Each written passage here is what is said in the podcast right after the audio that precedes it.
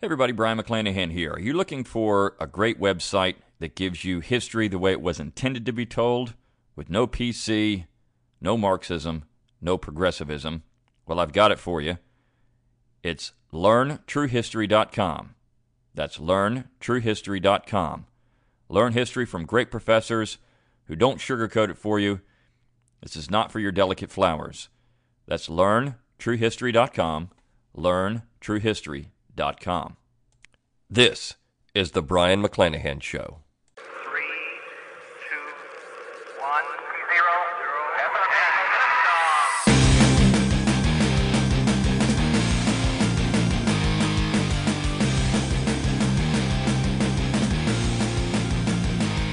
Welcome back to the Brion McClanahan Show. This is episode 54. Glad to have you back on the podcast.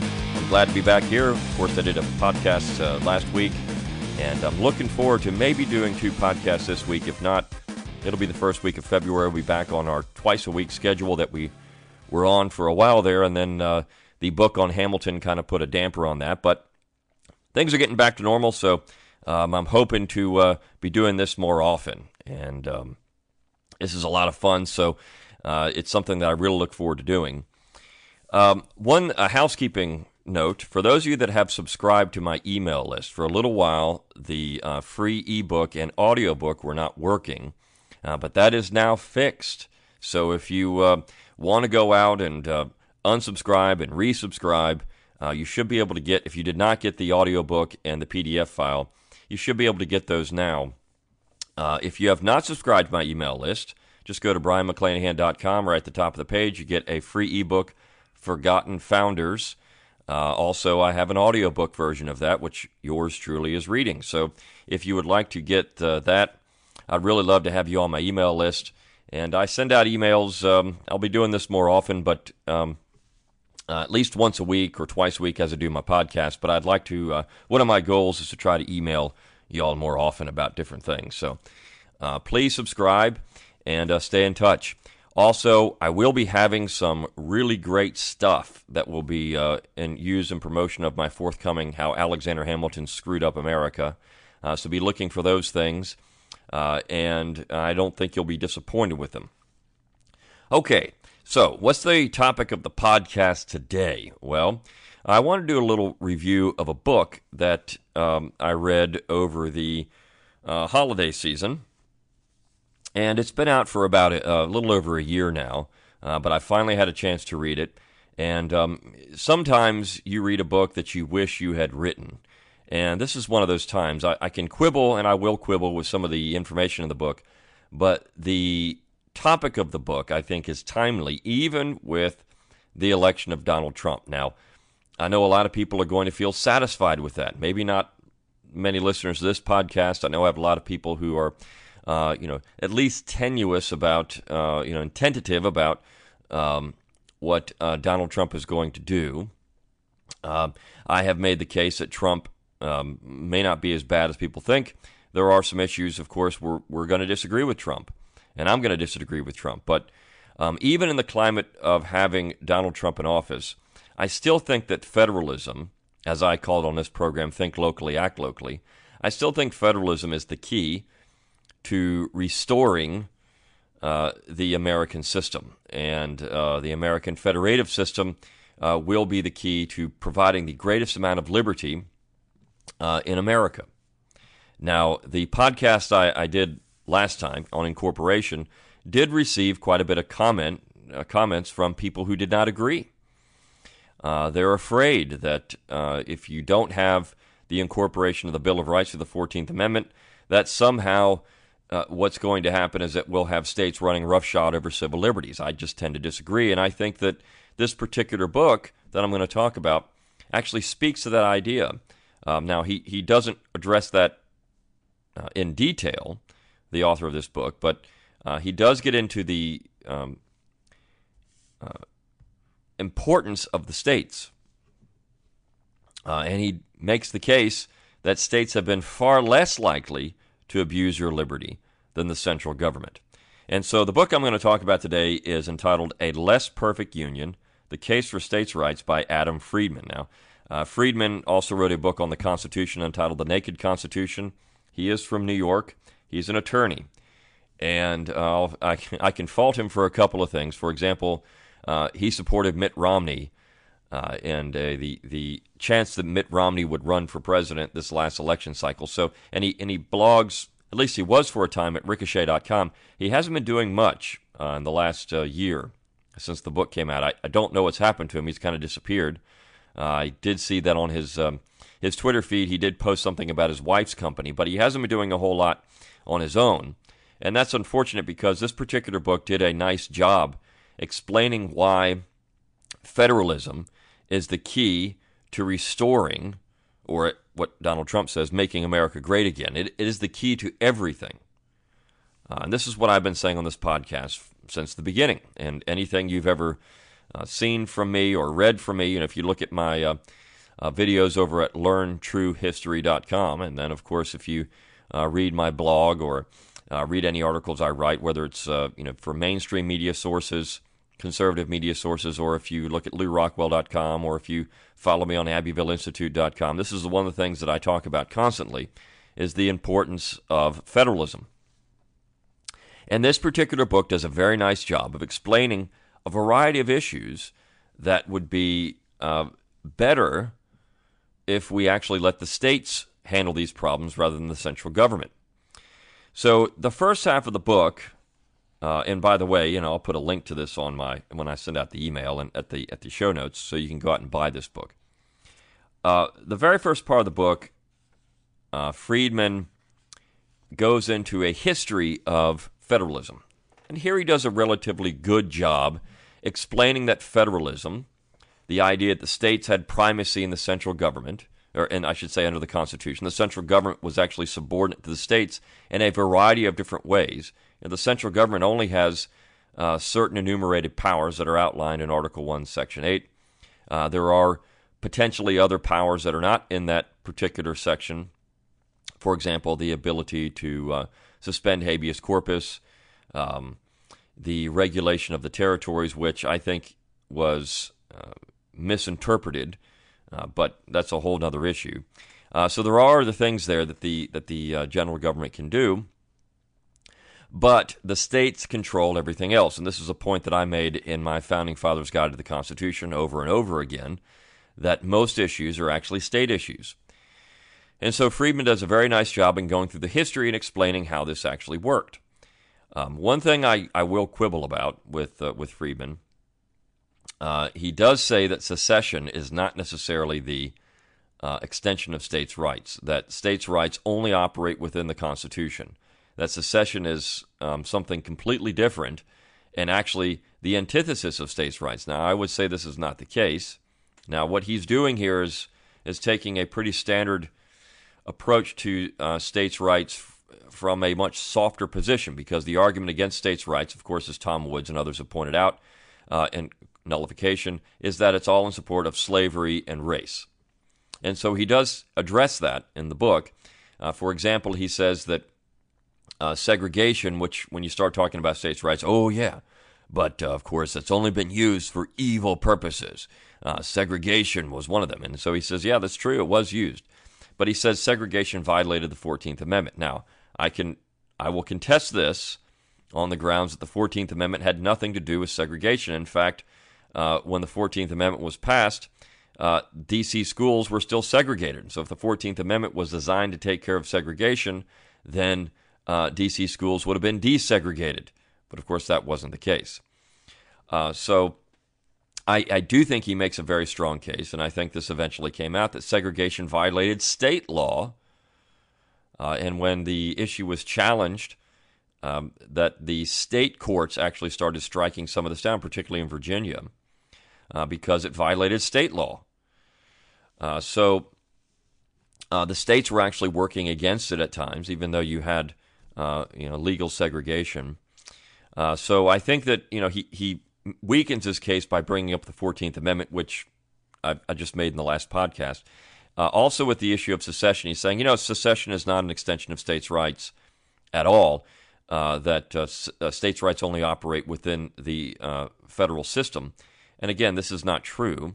if you can't leave, then the states really have no authority, and so you have to understand the states are um, the creation of the people of the states. And so, if a political community decides that it wants independence, self determination, then that is the fullest extension of the power of the state. And so, again, these are two particular issues where I say, you know, invoking the 14th Amendment actually weakens this case, and so does saying that secession is not an extension of, of states' rights. That actually weakens this case as well. But because ultimately, and as, as many members of the founding generation pointed out, if you can't leave the Union, then you really don't have any quote unquote states' rights. There are no state powers. There has to be a final check. And the founding generation, over and over again, from 1794, after the Constitution was ratified, from 1794 uh, forward, throughout that entire generation, invoked the idea of secession many times. In fact, uh, when you look at New York and Virginia, they had resumption clauses that they wanted to put into their conditional ratification of the Constitution. Look, if, if this thing goes bad, we can get out of the Union. Uh, so it's important to understand that uh, states' rights and secession actually go hand in hand. Um, one other thing he said was that the Confederate Constitution of 1861 was just a copy of the U.S. Constitution, with the main difference being slavery. Now, again, this is uh, this is not a good historical value, evaluation of the Confederate Constitution. Uh, there were many differences in that Constitution uh, compared to the U.S. Constitution, and a lot of it had to do, in fact, with the powers of the states. Now, uh, many people uh, would make a case that the Confederate Constitution actually enhanced the power of the central authority, but of course it did some things that were dramatically different. For example, its uh, its uh, judiciary was never its federal, federal judiciary was never even put into place. Uh, the state courts handled everything, which um, was essentially how the founding generation thought that a lot of litigation would be handled in the United States. The central uh, government and the federal judiciary had very limited powers and scope, uh, limited jurisdiction, and so uh, many of the cases that went before the federal judiciary would should not even go before the federal ju- judiciary. So uh, that is one difference. Plus, the uh, the Confederate Constitution did eliminate federally funded internal improvements, uh, eliminated protective tariffs. Uh, so there were things that it was doing that were drastically different to the U.S. Constitution, and uh, maybe I'll do a podcast just on that particular issue because I think understanding the Confederate Constitution as an extension of American constitutional thought is important. Uh, we, we don't just have one Constitution in the United States and one Constitution in U.S. history. We have had several constitutions, including the Articles of Confederation, including the state constitutions. And so understanding American constitutional history is not just looking at the U.S. Constitution and saying this is our only Constitution uh, that actually creates problems. So those are some of my quibbling with his uh, historical interpretation. But when you get to actually the meat of the book and where he outlines where the federal government has gone wrong, it's gone off the rails, and it begins to abuse power, uh, some of the stuff is really good. And in fact, uh, the book is well written. It's punchy. Uh, it's funny at times. Um, and so uh, it's written for a popular audience. Uh, one other thing I could say about the book is he spends a lot of time trying to persuade the left that, in fact, uh, the issue of federalism is more important uh, for them than it is to the right. And again, I, I, I do have a problem with this at times uh, because everyone needs decentralization, everyone needs federalism. Uh, the left is more committed to centralization than the right, but as we're seeing with uh, this form of nationalism that has now swept the United States in the 2016 election, uh, the uh, right needs this too. They need to understand that even though they've got their guy in office, they still should start saying, we need federalism in a variety of issues. And we need to stop looking to the central government to solve all of our problems. And uh, Freedman does make a pretty good case for that, but I think he tries to lean on you know, trying to persuade the left uh, more in the book than the right. Uh, and of course, the left was in power when he wrote this, 2015. Um, so I think that uh, that was the point. However, uh, there are so many issues that uh, we need to explore on both the left and the right that could that should be and constitutionally must be handled by the states. One thing he does say, um, and this is pretty funny, and he starts talking about uh, as a lawyer, he he, he uses um, as uh, talking points at times, you know, various uh, uh, court decisions that support his positions. But Uh, he also uh, says some pretty funny things about federal legislation. For example, he says, quote, Why does Congress create so many redundant laws? Because it's Congress, a body of political entrepreneurs forever on the lookout for cheap ways to take credit for tackling some tough problem or another. And this is actually one of the issues that federalism and what we should be talking about. You know, when people say, oh, you know, we got to have a, a federal solution to this problem, generally, in most cases, the states have already come up with legislation to handle that problem. So now we create another layer of legislation, which is unnecessary. But um, and everyone that goes to Congress is guilty of this. Uh, there's very few people that actually go out there and try to take a wrecking ball to the Federal Register of Laws. In fact, what we should be doing and asking of our congressmen is that they go up there and just start repealing laws. Uh, because in most cases, as Freedman makes the case for, in most cases, the states have already passed laws that deal with particular issues. And one thing I think this book is particularly strong on is this idea that there are already laws generally that deal with just about any crime you can think of at the state level. And so what we've done is federalized every single uh, legal issue. And he points out that constitutionally, and this is a little section of, of the book entitled Everyone's a Criminal, he points out that uh, whatever the number is, it is higher than the number of federal crimes provided for in the Constitution. He's talking about laws that have been passed by Congress to deal with quote unquote federal crimes, which is only four.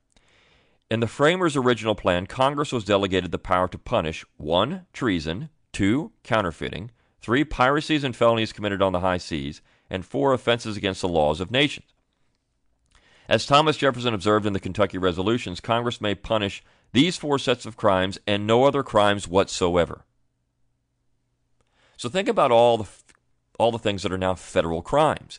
And he talks about how this is so abusive and that the states are the ones who really should be handling crime. The federal government only has four areas constitutionally. And this is a very strong case, and I think something that most people don't think of. You know, we have all these federal uh, agents running around, whether it's, uh, you know, take your pick of the federal agency that can go out and punish people uh, for a, a variety of crimes. We have so many of them now that you could break a crime for doing a federal crime for doing just about anything. And he actually points that out.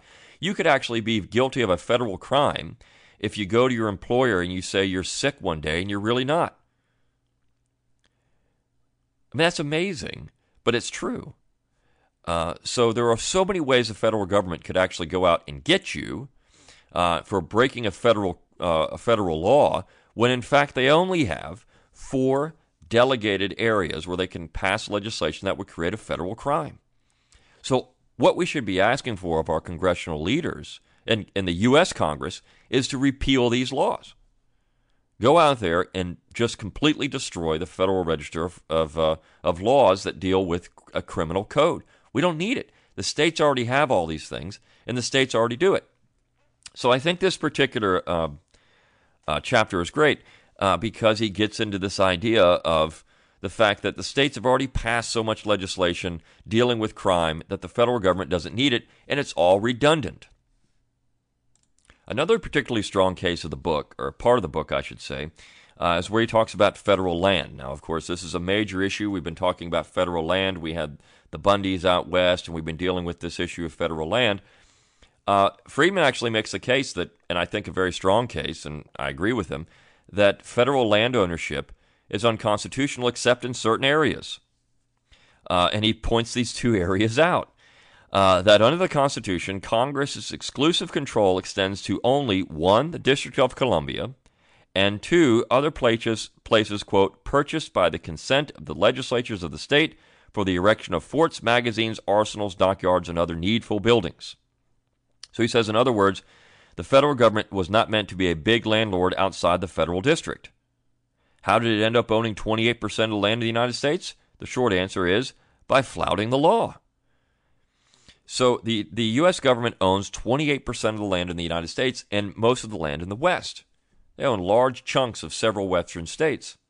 And um, this is actually important because what happens when the federal government owns all this land is that the states cannot use it, uh, they can't manage it, they can't develop it, and so you have many of these Western states who lag, you know, lag behind the eastern states because their tax revenue is much lower. So they end up being impoverished by the federal government. He also points out that you know water rights now are controlled by the federal government. You can't even get your own water because the uh, the uh, Forest Service will say you can't use machines. Uh, there was a case where there were some wells that dried up in a particular state, and uh, the the uh, Forest Service actually said you can't use machines to uh, open these wells. So people went up with shovels and tried to open these things up, and I mean they were blocked over and over again by the federal government because there were some owls in the area. I mean this is how ridiculous these people were going to just die of thirst, but the federal government didn't care. They were more worried about protecting the owls in the area. Uh, and so, how did all this happen? Well, he says in 1976, Congress gave up uh, the pretense that it was ever going to sell its Western possessions by passing the Federal Land Policy and Management Act, which declares, quote, it is the policy of the United States that the public lands be retained in federal ownership unless it is determined that disposal of a particular parcel will serve the national interest. So, in essence, what they've done is flip the, the original Constitution on its head. They say, no, no, no, we're going to own federal land and you can do nothing about it, states. So, this is a really, again, a, an important issue. This is another area where uh, the federal government has abused its power. And that's the, the second half of the book does a very good job with this. One other thing I, I mean, this is just fantastic about the book. Any book that quotes Kirkpatrick Sale and the 10th Amendment Center, or at least mentions the 10th Amendment Center, this is a mainstream book. It's a Harper Collins book. This book was not something that, uh, you know, came out with a small independent press. This book is a Harper Collins book. I mean, it's it's uh now it didn't sell as well as I think it should. It was number one on Amazon in its area for a little time, and uh, the Wall Street Journal ran a an editorial, you know, a book review about it. Um, so it did have some some pretty mainstream press. Uh, I don't know why it didn't sell as well. I think it's because um, I'm not certain that Freedman promoted it as well as, should, as he should have himself. But any bo- book that goes out, mainstream book that quotes Kirk Sale and uh, supports the Tenth Amendment Center is all right by me. I mean, that's that's amazing. Uh, when I looked at that, I said, "My gosh, he's actually." And he, and he glowingly quotes John C. Calhoun. I mean, that's sacrilege. You can't do that. Uh, but he does. In fact, he says Calhoun was actually right. Uh, looking back at the history in the in the tariff controversy in the 1830s, so uh, Freedman is uh, is bold. I'll give him that. Um, and and supporting some people and uh, that, that you just don't see in the mainstream. I think um, overall, one of the strongest parts of the book is uh, a chapter he entitled A Lasting Peace, and he gets into the nationalization of our state militias and how that was never the goal of the founding generation. Uh, and this is an issue that no one really talks about anymore, but um, there was a push uh, by the left at one point to uh, try to get the states to block the nationalization of our guard units. Now, you have to trace the history of this. We had state militias up until the early 20th century when you had the creation of the National Guard. And um, Freedman says that the best way to handle this problem is to allow the states to, quote unquote, nullify federal orders to deploy National Guard troops. And he says, you know, there's really only a few areas where state militias can be used, and that's to defend against invasions, suppress insurrections, or to execute federal law. And of course, Madison even said here these are the only cases wherein Congress can interfere with the militia. Now, of course, what we have are National Guard units, which are supposed to be the state militia, being sent over to the Middle East, deployed in international combat zones. That was really never the design of the state militias. And so there was an attempt called the Bring the Guard Home resolutions that started uh, in the Bush administration. And then, of course, these things disappeared during the Barack Obama years. He says the only people really defending or bringing up this, this push now is the 10th Amendment Center. And it's amazing how that happens. How these, uh, you know, when, when the left is out of power, they miraculously rediscover federalism. And same thing with the right. When they're out in power, they're, they're, they're in favor of federalism. This is the inconsistency of the American polity that I think needs to be corrected. And it's why I continually hammer this idea that think locally, act locally is the only way. It doesn't matter if you're on the left or the right to actually uh, create a political environment in which you're happy with the results. Um, and of course, you know the the point is, I mean, this this is actually uh, pretty bold for a mainstream conservative writer, which I think Freedman is, to start backing things like uh, ending foreign adventurism. Um, you, you, just don't see that uh, from anyone who is uh, writing with people like Mark Levin. I mean, he does. So it's uh, it's pretty pretty impressive. Um, in fact, he he calls the the um, the presidents like Bush and Obama who have used National Guard units for foreign adventurism domestic despots. Uh, that's, that's pretty uh, pretty amazing. Uh, and so, um, what he advocates is that you know what we need to do is create, um, uh, at least have the ability for have Congress repeal uh, a, a key provision or a key amendment. It's called the Montgomery Amendment which would restore to uh, the governors the ability to block federal mobilization orders. Uh, so he says Congress could do that. I mean, we could restore federalism that way. In fact, I'll get to his conclusion in a minute, what he says we should do. Uh, but also, you know, create, uh, he, says we should create state defense forces, uh, which are completely outside of the purview of the uh, general government. And several states have done this. but if more people got involved in state defense forces, we wouldn't need the National Guard. Uh, you could sign up for the Army Reserves, but the states could actually bypass the entire National Guard system just by creating state defense forces. So uh, I think that's uh, it's an important uh, recommendation that he made. But this is one of the problems that we have with too much centralization of power. Uh, you get situations like the National Guard. So, um, what does he think we should do? Um, well, the one thing Freedman says that should happen is that you should put pressure on your congressman to repeal or propose legislation that will restore federalism. Now, again, here is a problem I have with the book.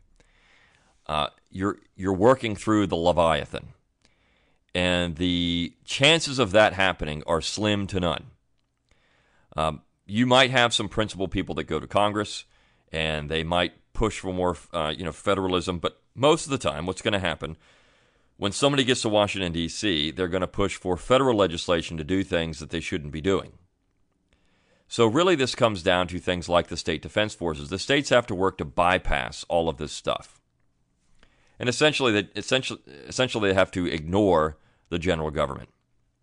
And, um, you know, I, I uh, proposed in my Nine Presidents Who Screwed Up America, there needs to be constitutional amendments. Now, Freedman's against that because he says it's too difficult, but maybe not uh, because you can use the states, you can bypass the central government by using the state ratification method or Article 5. Uh, you can also use the states just to ignore. He brings up the fact that uh, several states have, for example, have cut off the water, and this is something the 10th Amendment Center has been pushing, have cut off the water to uh, NSA buildings. This has happened in Utah. And it says, look, you're not going to get water to cool your supercomputers. And the states can do that.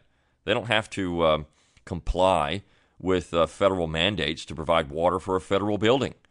I'll just say you can't have it. So you're using too much. So I think there are things the states can do, and you don't have to work through Congress. Uh, one thing he does point out, and I don't think he doesn't, it develops it enough uh, because he is an attorney, and this is something that we really need to discuss, but is removing federal jurisdiction uh, over so many uh, legal issues. Uh, and one of the things we can do is repeal Section 25 of the 1789 Judiciary Act, which allowed for uh, direct appeal of state court decisions to federal court. If that would go away, you would see far fewer cases that would be decided by federal judges. And he does bring up that you know federal judges are a real problem because they just go around the entire system. So um, I think there are several good conclusions in this book, and the book is definitely worth your time. Like I said, there's very few books that I read, and I think, gosh, you know, I wish I had written that, or, uh, or I wish I had, uh, you know, um, said that. Uh, one of these days, I'm going to get around to writing a book like this, uh, but in a different way. There are some things that um, that I don't think he did well that he could do better. Uh, but he does conclude. He has a very nice conclusion. He says, "quote States' rights is not a matter of ideology." It's not about whether government should be big or small, interventionist or laissez faire, conservative or liberal, peaceful or bellicose. It's about who decides these issues state and local communities, or a tiny cadre of Washington elites and their special interest patrons. On that question, the left and right agree. Conservatives say they believe in 10th Amendment rights and competitive federalism. Liberals say they want diversity and small scale democracy. When both sides come together to support states' rights, we'll be on the way to restoring the perfectly imperfect union that our founding fathers bequeathed us. So I think that's a very nice conclusion. It is true. Um, as I've said on this podcast, small is beautiful. Uh, think locally, act locally. These are things that people on the left and the right agree with, uh, and I, I, think that more than any more than anything, the American tradition is self determination, and federalism, states' rights, whatever you want to call it, is the fullest uh, expression of small is beautiful, self determination, uh, think locally, act locally that we can have. You can control what happens in your own backyard. I think he is right that the federal government, uh, you, you, you do need to pay attention to who's representing you in Washington, and you need to put a lot of pressure on them to uh, repeal legislation that violates federalism. Uh, one thing I did see yesterday on uh, Facebook, somebody I think had posted it uh, in the Jason Stapleton program uh, Facebook group, but it was from a leftist congressman who's now retired who said, "Look, the, the, way you really make change in Congress is you go to their meetings, you go to their town hall meetings, and you give them you give them heck about uh, you know whatever uh, issue it is. You get in their face." And you and you make your voice heard. You can't just write your congressman or phone your congressman. That does nothing. It does nothing. Uh, so I've mentioned this on, uh, I think, on this podcast before, but you know, in, in this particular congressman, former Congress, congressman brought it up. When you go out and you write your congressman, they never see it. Uh, you have a staffer write you a letter back. When you call them, they never get the call. They have a staffer write you back. You're talking to a staffer. Some just recently, uh, you know, uh, many times recent uh, college graduate who really doesn't care what you think. Um, so the only way to do it is actually go see your congressman in person and get in their face and tell them what they're doing is wrong. And you got to put pressure on them. And you make a stink. You make a scene. And uh, you know, one of my be- my favorite examples is when in New Jersey there was a Congressman LoBiondo who uh, was asked what what Article One, Section One says, and he started reciting the First Amendment. And they said, no, no, no. What does Article One, Section One say? The guy didn't even know the Constitution. It was embarrassing. But that's what we have uh, for most part in Washington D.C. So um, this is also why we need to return more power to the states because our, our quote unquote federal representatives know nothing about what they're doing. All right, so I'd highly recommend going out and getting this A Less Perfect Union, The Case for States' Rights by Adam Freedman. It's a great little book. I say little, it's well over 300 pages, so it's pretty meaty. Um, and it is, but it is punchy. It's a quick read. Uh, you'll enjoy it. Again, I can quibble with some of his history, but I think the um, the points he brings up about where federal overreach is, is just extremely oppressive is, is very, very good and worth your time to read it. I'll see you next time on The Brion McClanahan Show.